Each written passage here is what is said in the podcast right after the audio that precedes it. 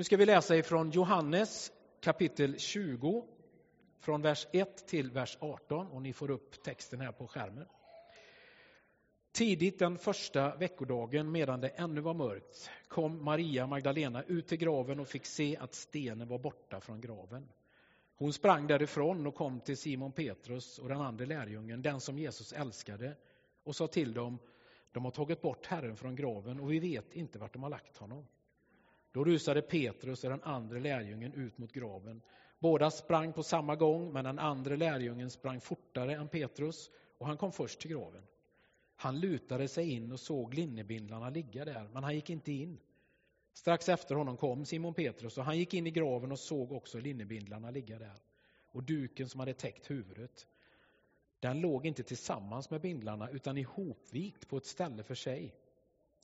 Då gick även den andra lärjungen in, han som hade kommit fram till graven först, och han såg och han trodde. Tidigare hade, nämligen, hade de nämligen inte förstått skriftens ord att han måste uppstå från de döda. Därefter gick lärjungarna hem igen, men Maria hon stod kvar utanför graven och grät. När hon gråtande lutade sig in i graven fick hon se två änglar i vita kläder sitta där Jesu kropp hade legat. Den ene vid huvudändan och den andra vid fotändan. Och de frågade henne, kvinna varför gråter du? Hon svarade, de har tagit min herre och jag vet inte vart de har lagt honom. När hon hade sagt det så vände hon sig om och såg Jesus stå där, men hon förstod inte att det var han. Jesus frågade henne, kvinna varför gråter du? Vem söker du? Hon trodde att det var trädgårdsmästaren och sa till honom, Herre, om det är du som har burit bort honom, så säg vart du har lagt honom så att jag kan hämta honom. Jesus sa till henne, Maria. Då vände hon sig om och sa till honom på hebreiska, Rabuni, som betyder lärare. Jesus sa till henne, rör mig inte, för jag har inte stigit upp till Fadern än. Men gå till mina bröder och säg till dem att jag stiger upp till min far och er far, till min Gud och er Gud. Maria Magdalena gick då och berättade för lärjungarna att hon hade sett Herren och att han hade sagt detta till henne. Tack Jesus att vi återigen får påminna oss om att vi tror på en Gud som lever. En Gud som besegrade döden och som uppstod ur graven. Tack för att det är en sanning som är grunden för våra liv tillsammans med dig. Och tack för att vi får dela livet med dig varje dag och tack för att vi idag får fira att du lever. Och att det även är så imorgon och nästa dag och nästa dag. Tack Jesus att du är här med oss nu och delar gemenskapen tillsammans med oss. I Jesu namn. Amen.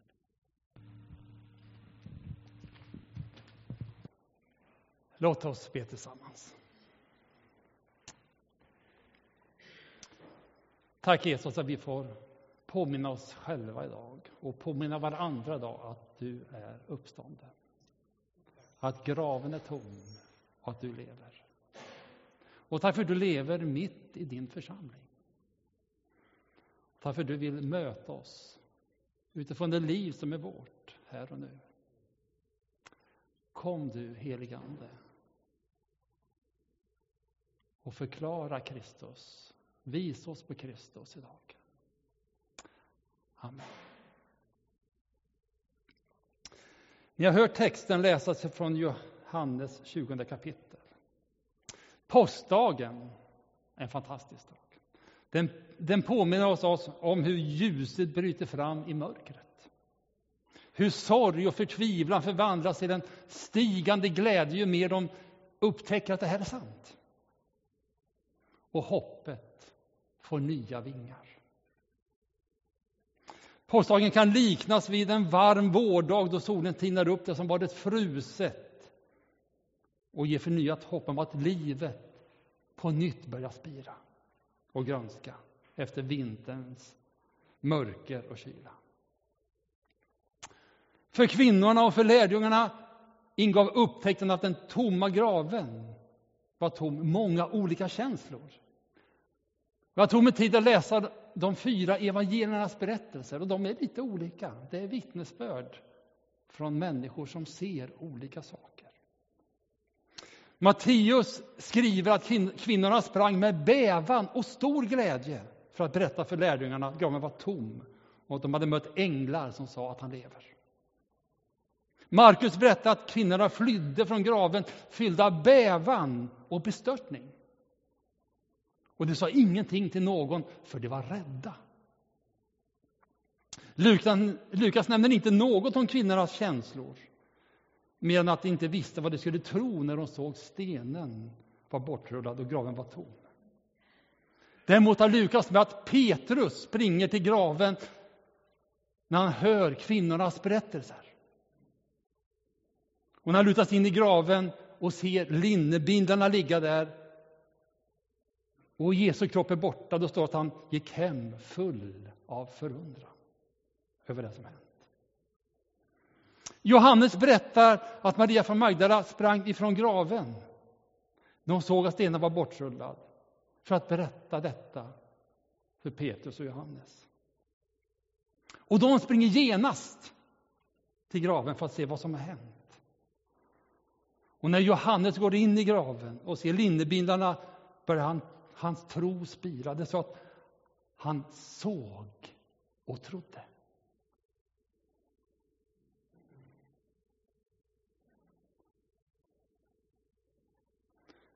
Sedan går de hem. Det är inte vad de tänker, Johannes och Petrus. Det står bara att de går hem.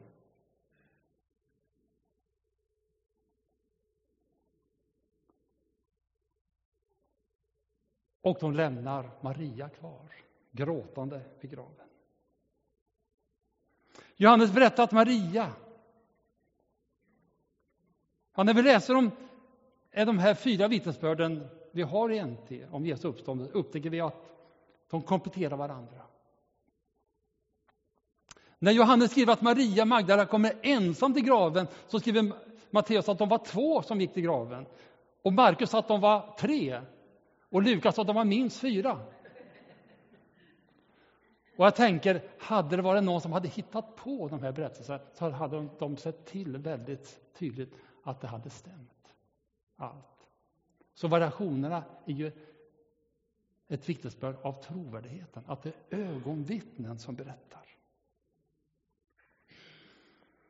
Och varför Johannes endast nämner Maria från Magdala återkommer jag till om en liten stund. Men personerna vi får följa här i Johannes evangeliet, det är ju Maria från Magdala som ibland kallas Maria Magdalena. Och lärjungarna Johannes och Petrus. Alla dessa tre var helt övertygade om att allt var slut. När de såg Jesus ge upp andan och dö på korset. Det fanns inte på deras karta att det skulle finnas en fortsättning.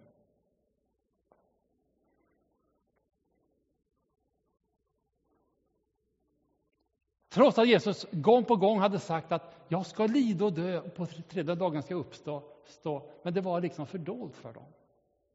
Och Jag tror att det var en rädsla hos dem att ta in detta oerhörda. De orkade inte. Och därför så lade de det åt sidan som det inte fanns.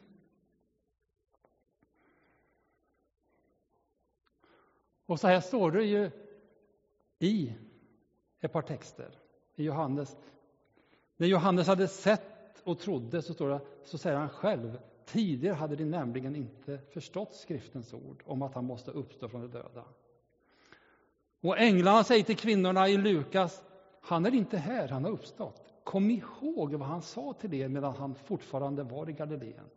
Människosonen måste utlämnas i syndarnas händer och bli korsfäst och uppstå på tredje dagen. Då står det, då kom de ihåg hans ord. Då började det klara. Så är det för oss ibland, att det tar tid för oss att ta in saker och ting i våra liv.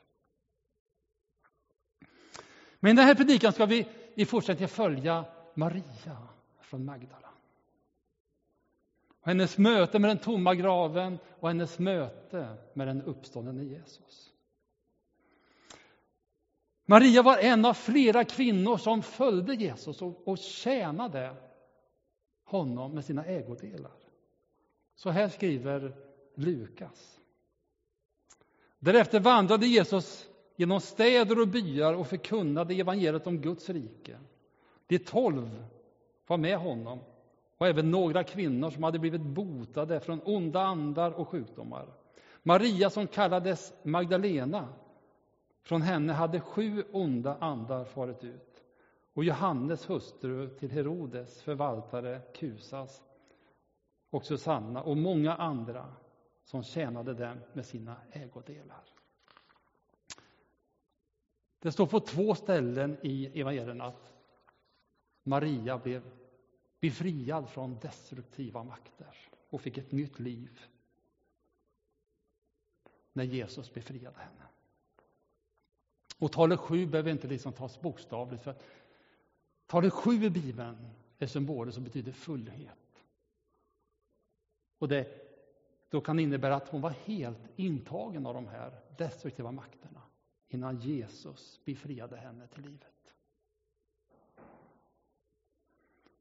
Och från det ögonblicket hon blev befriad av Jesus så följde hon honom. Ingen betydde så mycket för Maria som Jesus. Han var hennes liv, kärlek och hela framtid.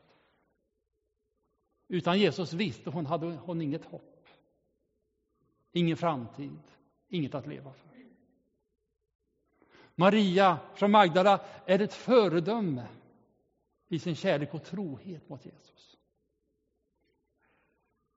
Den är, du och jag, likt Maria, öppnar oss för den här kärleken som finns hos Kristus och låter den fördjupas som vi också kan reflektera Jesu kärlek i vardagen. Maria verkar ha haft sin identitet att hon var älskad av Jesus för den hon var. Kanske något hon aldrig förut hade upplevt i sitt liv. Hennes kärlek öppnade också hennes ögon för vem han var. Att han var Gud i mänsklig gestalt. Det var kärleken till Jesus som öppnade Johannes ögon så att han såg och trodde. Och det var kärleken som öppnade Marias ögon så att han, hon såg vem Jesus var. Kärleken gör oss nämligen seende. Medan högmodet förblindar oss. Marias djupa kärlek och lojalitet till Jesus visade att hon var en av de få, bland annat tillsammans med Johannes, som stod kvar vid Jesu kors. Såg Jesus lida, dö och överlämna sig själv i Faderns händer.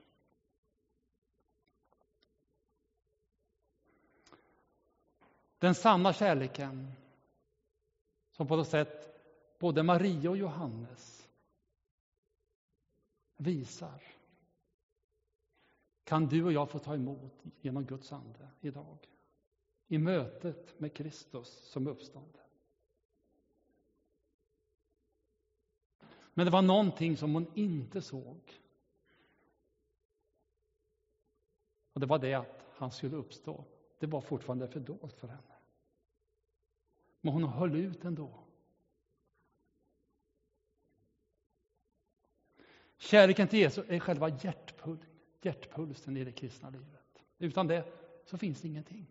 Då blir det bara läror, krav, bud, förbud. Men det är kärleken som är pulsen. Och vad är det enda som Jesus frågar Petrus i Johannes 21? Älskar du mig? Det är den enda viktiga frågan egentligen.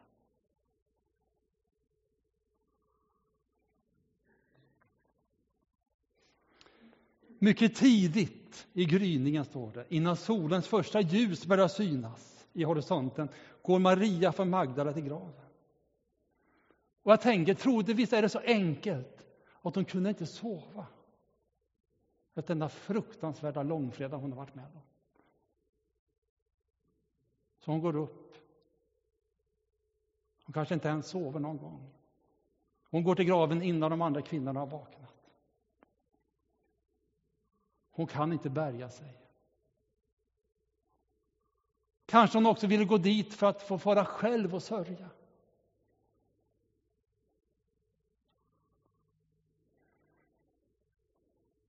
Det står ingenting varför hon går dit, men kanske är det just det här ensamheten med sorgen. Med det ofattbara, det obegripliga, med förtvivlan.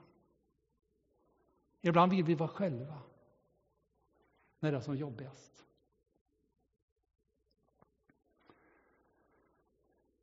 Hur den var så visar hennes iver att besöka graven en djupt och passionerad kärlek till Kristus.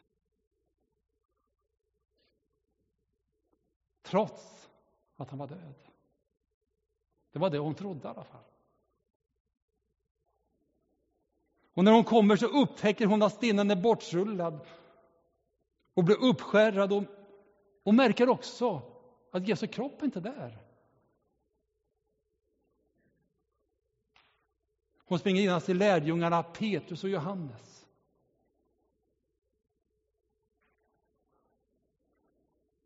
Och hon är övertygad om att någon har stulit kroppen. För henne finns inte ens tanken att han kan ha återvänt till livet. Efter att Johannes och Petrus gått från den tomma graven och gått hem igen så förblir ju Maria kvar. Hon står utanför och gråter över att kroppen är borta. Om hon hade vetat att han hade uppstått hade hon inte behövt gråta. Medan hon gråter så lutar hon sig in i graven, står det, och ser änglar sitta där. En där Jesu huvud hade varit, en där hans fötter hade varit.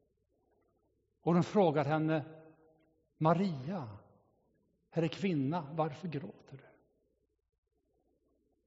Och gråtande säger hon, någon har stulit Jesu kropp. När de vänder sig om får hon se Jesus stå där, men hon känner inte igen honom. Hon förstår inte att det är han. Och även Jesus frågar henne, varför gråter du? Och vem söker du? Och hon svarar, Herre, om det är du som har burit bort honom, så säg var du har lagt honom så jag kan hämta honom. Jag tycker det är så fantastiskt. Det är kärleken. Skulle hon kunna hämta kroppen och bära dit den? Men kärleken förmår liksom allt.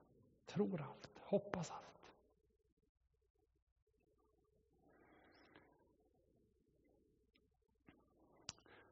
Jesus är inte ovetande varför Maria gråter.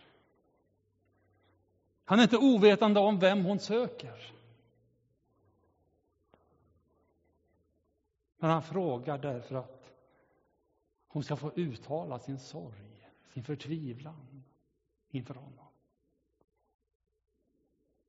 Jesus vet att det finns en läkedom och en hälsa att få berätta som det är. Att få dela sorgen med någon. Att få dela tårarna med någon. När Maria uttrycker sin sorg inför Jesus så nämner han hennes namn. Maria. Den röst hon känner igen. Och han säger Mästare och ska omfamna honom. Jesu röst är som en varm vårvind som tinnar upp hennes inre och förmedlar hopp till hela hennes varelse.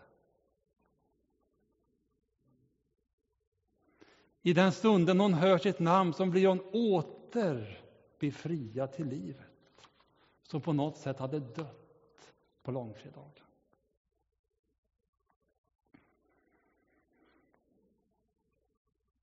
Varför gråter du? Till dig som bär en sorg. Där ditt hjärta gråter, fråga Jesus just den frågan. Varför gråter du? Vad är det som gör livet så tungt? Du får denna påskdag stå tillsammans med Maria vid den tomma graven och gråta.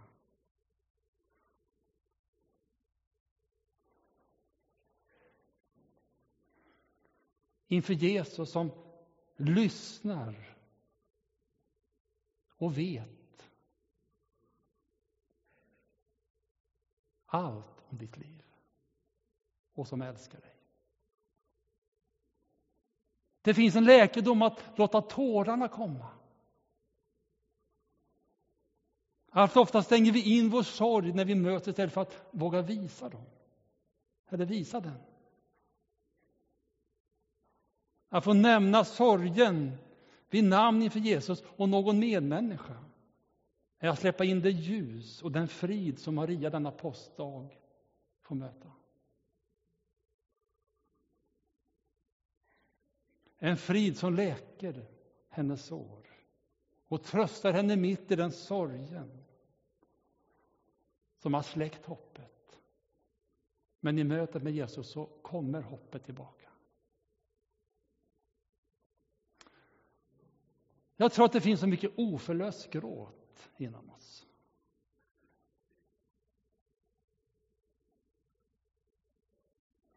Kanske har sagt det någon gång innan, men jag har från tidiga år haft svårt att gråta. Vuxit upp i ett hem där man inte visat så jättemycket känslor. Jag vet att när jag grät någon gång så sa min pappa i kanske oförstånd att men du som är pojke ska väl inte gråta. Och det vi hör, det sätter sig någonstans.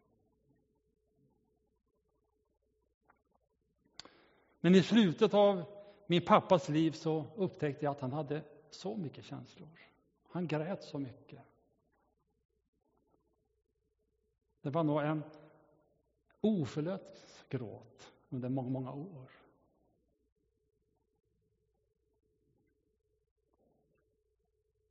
Men det som verkligen fick mig att låta mina tårar komma, det var dels vid min pappas begravning.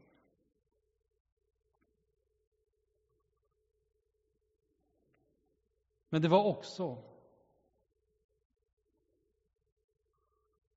När en nära vän för mig, ganska exakt 12 år sedan, avslutade sitt liv.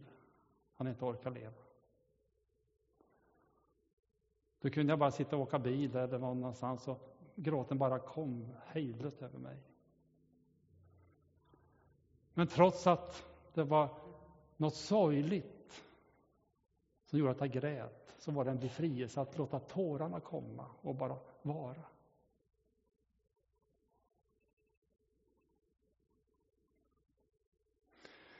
Jag kommer ihåg när jag var officiant vid en begravning då ett barn till en kollega till mig begravdes. Barnet blev bara några dagar gammalt. Det var en liten, liten kista som stod, stod i kyrkan. Kyrkan var full av människor i alla, alla åldrar, inte minst många barnfamiljer. Och det var så mycket tårar. Dels för att den här lilla pojken inte fick leva längre. Men det slog mig när jag stod där som officiant att så många tårar som var i kyrkan, det var inte bara för den här pojken utan det var en oförlöst gråt. Av många olika sorger.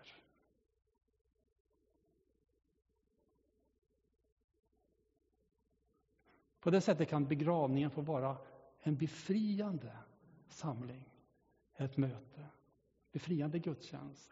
För det är legitimt att gråta. Och det kan man släcka, släppa fram gråten för den sorg man bär. Den oförlösta gråten. Jesus är inte oveten om, ovetande om varför ditt hjärta gråter. Men ändå frågar han, varför gråter du?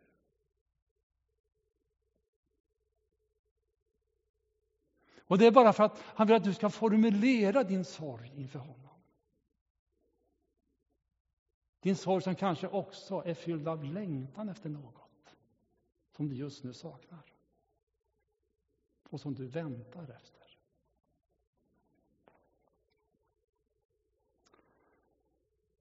Kanske en sorg att du känner dig ensam. Ensam mitt bland många andra.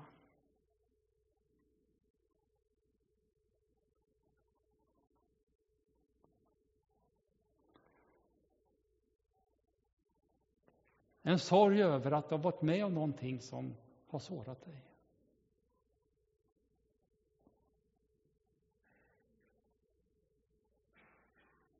En sorg över att äktenskapet inte blev som du hade tänkt.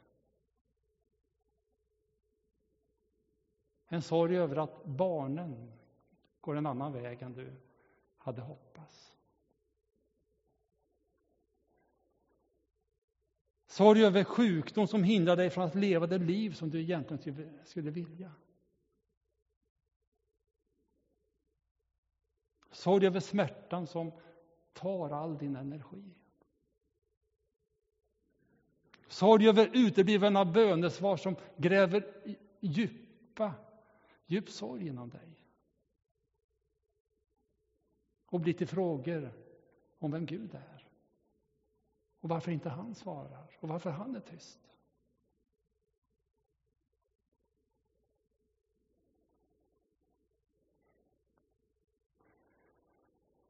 Kanske du är en av de många som gråter över din skolgång.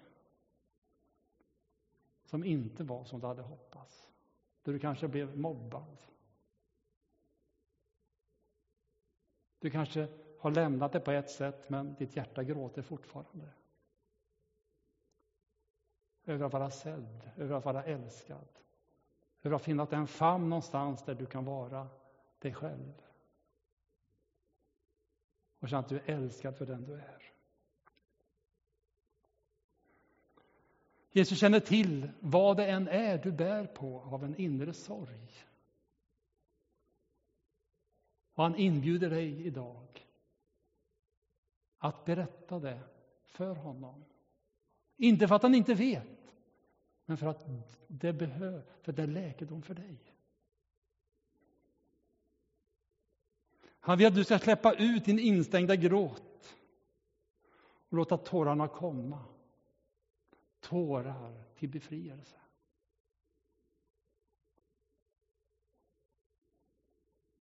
Tårarna släpper ditt inre tryck och blir ditt inre helande i Jesu närhet. Men glöm inte att söka upp någon du har förtroende för. För Jesus möter oss oftast genom andra människor.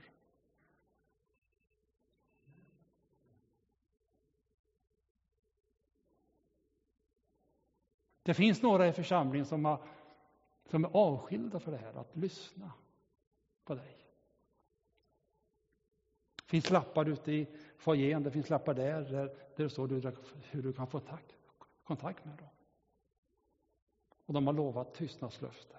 De kommer inte röja vad du säger, men de vill lyssna på dig. Mitt i din sorg så vill Jesus nämna just ditt namn. Med en stämma som helar och befriar dig. Han känner dig vid namn, står det. Och inget kan hela och befria oss så. Som att vi hör Jesus nämna just vårt namn. För han gör det med en stämma, en ton av läkedom och hälsa.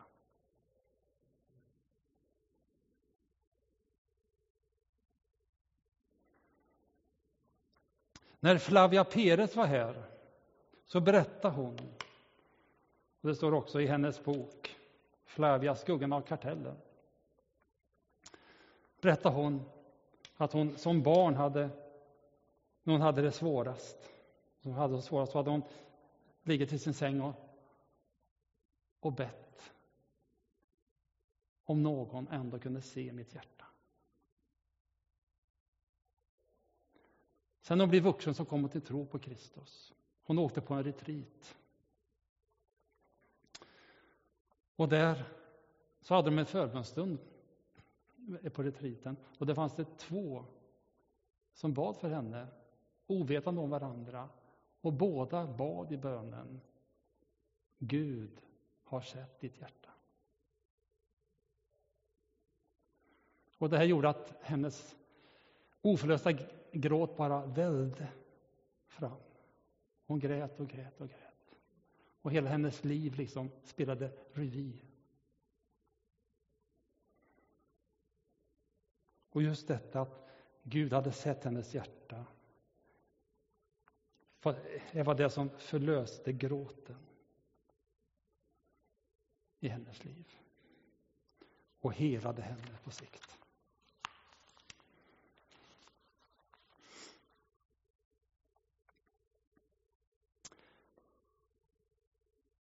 Och efter allt detta hänt så säger Jesus de här orden.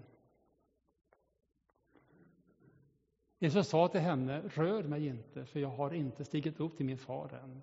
Men gå till mina bröder och säg till dem att jag stiger upp till min far och er far, till min Gud och er Gud. Jag tänker att när Jesus nämner henne, henne vid namn så, så vill hon liksom rusa fram och omfamna Jesus. Och då säger han, rör inte vid mig. Och det här är inte ett ord som Jesus säger att, han, att hon inte får röra vid hans kropp. För det gör hon i Matteusevangeliet så, så tar de i hans kropp och, och Thomas får ju röra vid hans, så. Eh, han inbjuder Thomas att röra vid hans kropp. Men det handlar om att, att han vill lära henne ett nytt sätt att förhålla sig till honom. Han vet att han kommer lämna henne. Han kommer lämna alla om 40 dagar.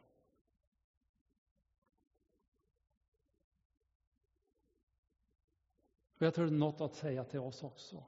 Att kunna lämna det som har varit. Och gå in i en ny relation med Kristus. På ett nytt sätt. Både som individer och som församling. Att inte klamra oss fast vid det som har varit. Utan Jesus, vi fördjupar din relation med honom. Och förnya den. Så den kanske ser ut på ett helt annat sätt. Än det som har varit.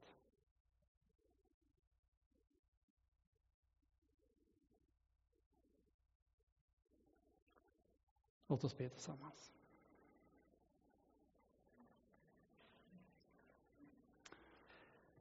Tack Jesus för den tomma graven. Tack Jesus att du är uppstånden. Och tack att vi har fått läsa om hur du mötte Maria från Magdala. Hur du gav henne hoppet tillbaks. Jag tackar dig för att du är densamma idag och vill ge oss hoppet tillbaka, Herre. Och därför du frågar oss just nu, så där personligt. Varför gråter du? Därför du känner till vår sorg, vår kamp och vår inre gråt. Över förluster av olika slag. Över sånt som har hänt i våra liv.